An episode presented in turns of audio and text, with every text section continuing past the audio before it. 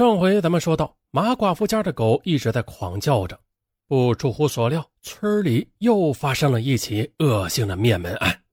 马寡妇和两个女儿被人活活的砸死在屋内，另一个小屋内的马寡妇的儿子也在睡梦中被人给砸死。而这次同上次灭门手法一样，不过歹徒作案没有那么利落了。根据现场分析，歹徒是先砸死了另一个小屋的小儿子，这才进入大屋。大屋内的五十多岁的马寡妇年龄较大，晚上睡觉啊比较警觉。歹徒准备下手时，马寡妇惊醒，发现异常，大声呼救。歹徒听到有人呼救，这一时慌了，就对着马寡妇乱砸一通。而此时，马寡妇的两个年轻的女儿也都醒了，啊，见状便同歹徒发生了短暂的搏斗。这时啊，歹徒拿着凶器，三个女人都不是对手，最终的被活活的砸死。即便如此啊，由于搏斗期间鲜血飞溅，歹徒留下了清晰的足印。也许是闹的动静太大了，歹徒有些慌乱了。他疯狂的在屋内乱翻财物，留下了一枚血手印。随后，歹徒拿走了家里不多的财物，甚至搬走了马寡妇家的电视机。而经过对比血脚印，发现啊，这个歹徒就是之前杀死王家满门的杀人凶手。这起案件震惊了全县。马寡妇家距离之前遇害的王家还不到一百米呢，啊！就在这么一个小小的王家村，短短半年内竟然发生了两起灭门惨案，这影响相当的恶劣。接着，警方略加调查，立刻高度的怀疑他们上面提到的赵建军。原因很简单，马寡妇就是赵建军的岳母。啊，根据村民介绍，赵建军为人刻薄、心胸狭窄，人品是比较恶劣的。他虽然同马寡妇家的大女儿结婚多年了，有儿有女啊，却在外边养了个女人。马寡妇大女儿一气之下，带着孩子去了县城，在一家小诊所里做了护士。而外边养的女人呢，却反复的逼赵建军离婚再结婚。但马寡妇大女儿坚决不肯离，就拖着他们。而赵建军为此极为恼怒，曾经和马寡妇一家闹过几次，但是最终是因为理亏而不了了之。之前被灭门的王家同赵建军多少是有些矛盾的，而此次呢，岳母马寡妇一家又被杀光，显然的，赵建军有着重大的作案嫌疑。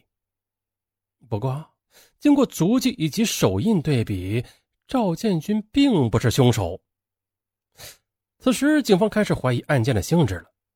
歹徒两次灭门杀人，手法都是无比熟练的啊，不像是第一次杀人。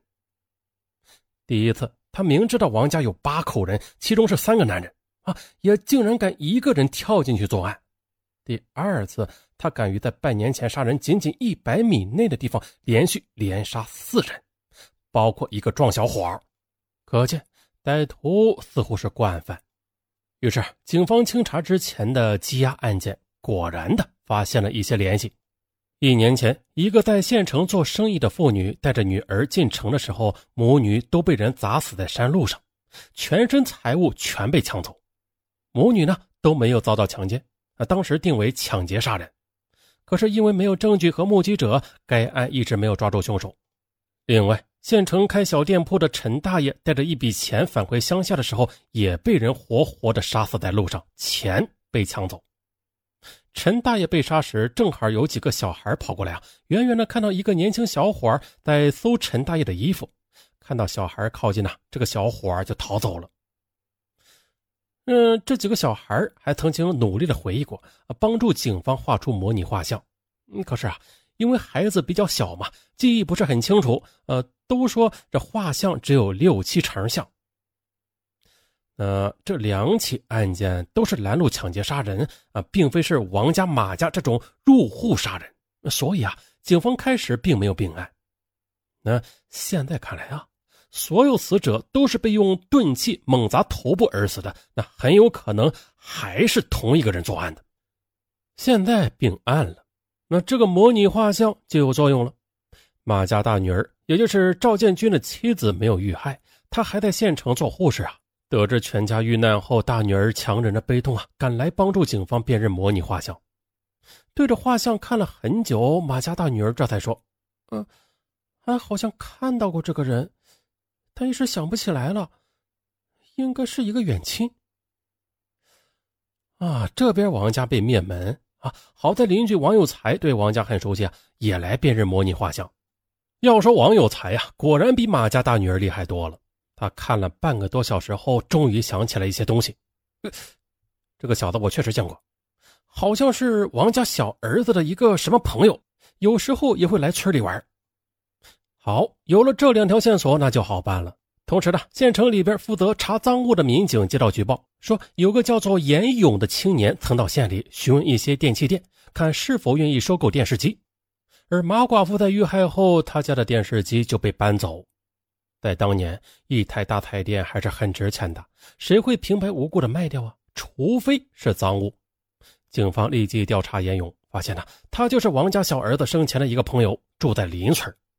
另外，严勇还是马寡妇的。表外甥调取严勇的照片，果然呢，同模拟画像比较接近。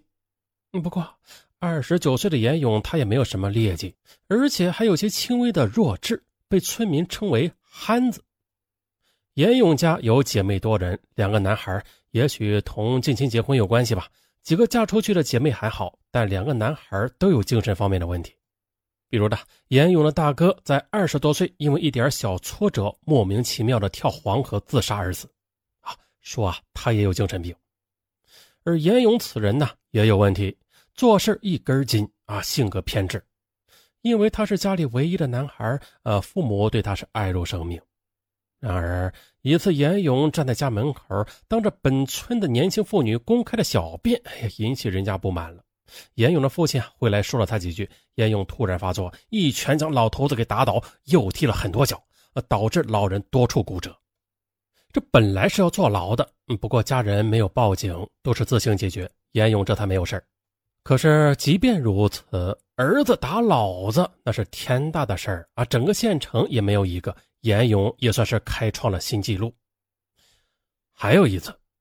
本村的几个小伙开玩笑打赌，谁敢吃牛粪，呃，就送一条高档的香烟。啊，结果严勇竟然真的直接就拿起牛屎就吃。更夸张的是，一次严勇和几个小伙在黄河边抽烟，一个小伙说：“呃，这里黄河水流很急，一旦落水，那肯定得死。”那严勇不同意，两人便抬起杠来，而严勇却突然毫无征兆的便跳入黄河内，哎呀，把其他人吓了个半死。后来被冲出去二三十公里，严勇才挣扎的游上了岸。类似的事情还有很多呢。大家都认为严勇并不是什么精神病，他的头脑总体是清楚的，呃，只是啊做事偏激，不可理喻。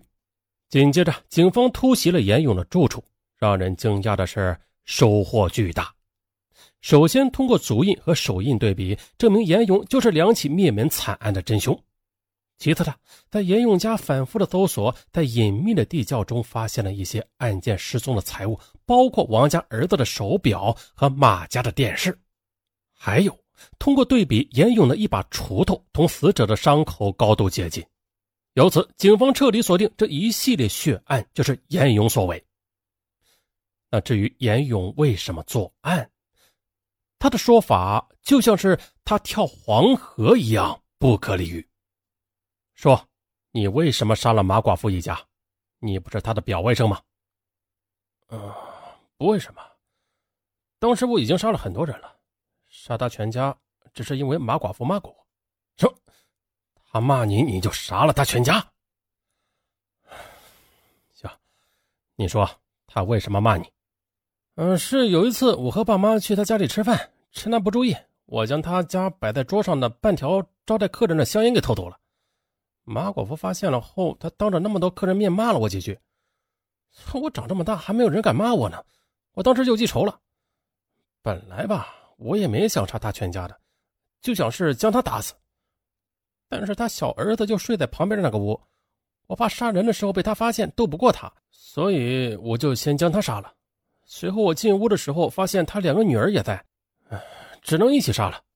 就因为骂了你一句，你杀人家四口人。是啊，谁让他骂我？你，那你为什么还杀王家？王家小儿子不是你的朋友吗？什么朋友？他就是看我憨，想让我跟着他逗着我玩，而我杀他是为了抢劫的。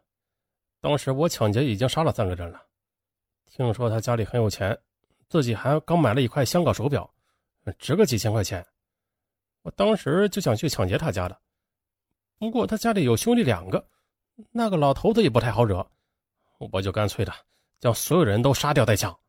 反正他们都睡着了，杀起来也不费事那你为什么连两个小孩子都杀？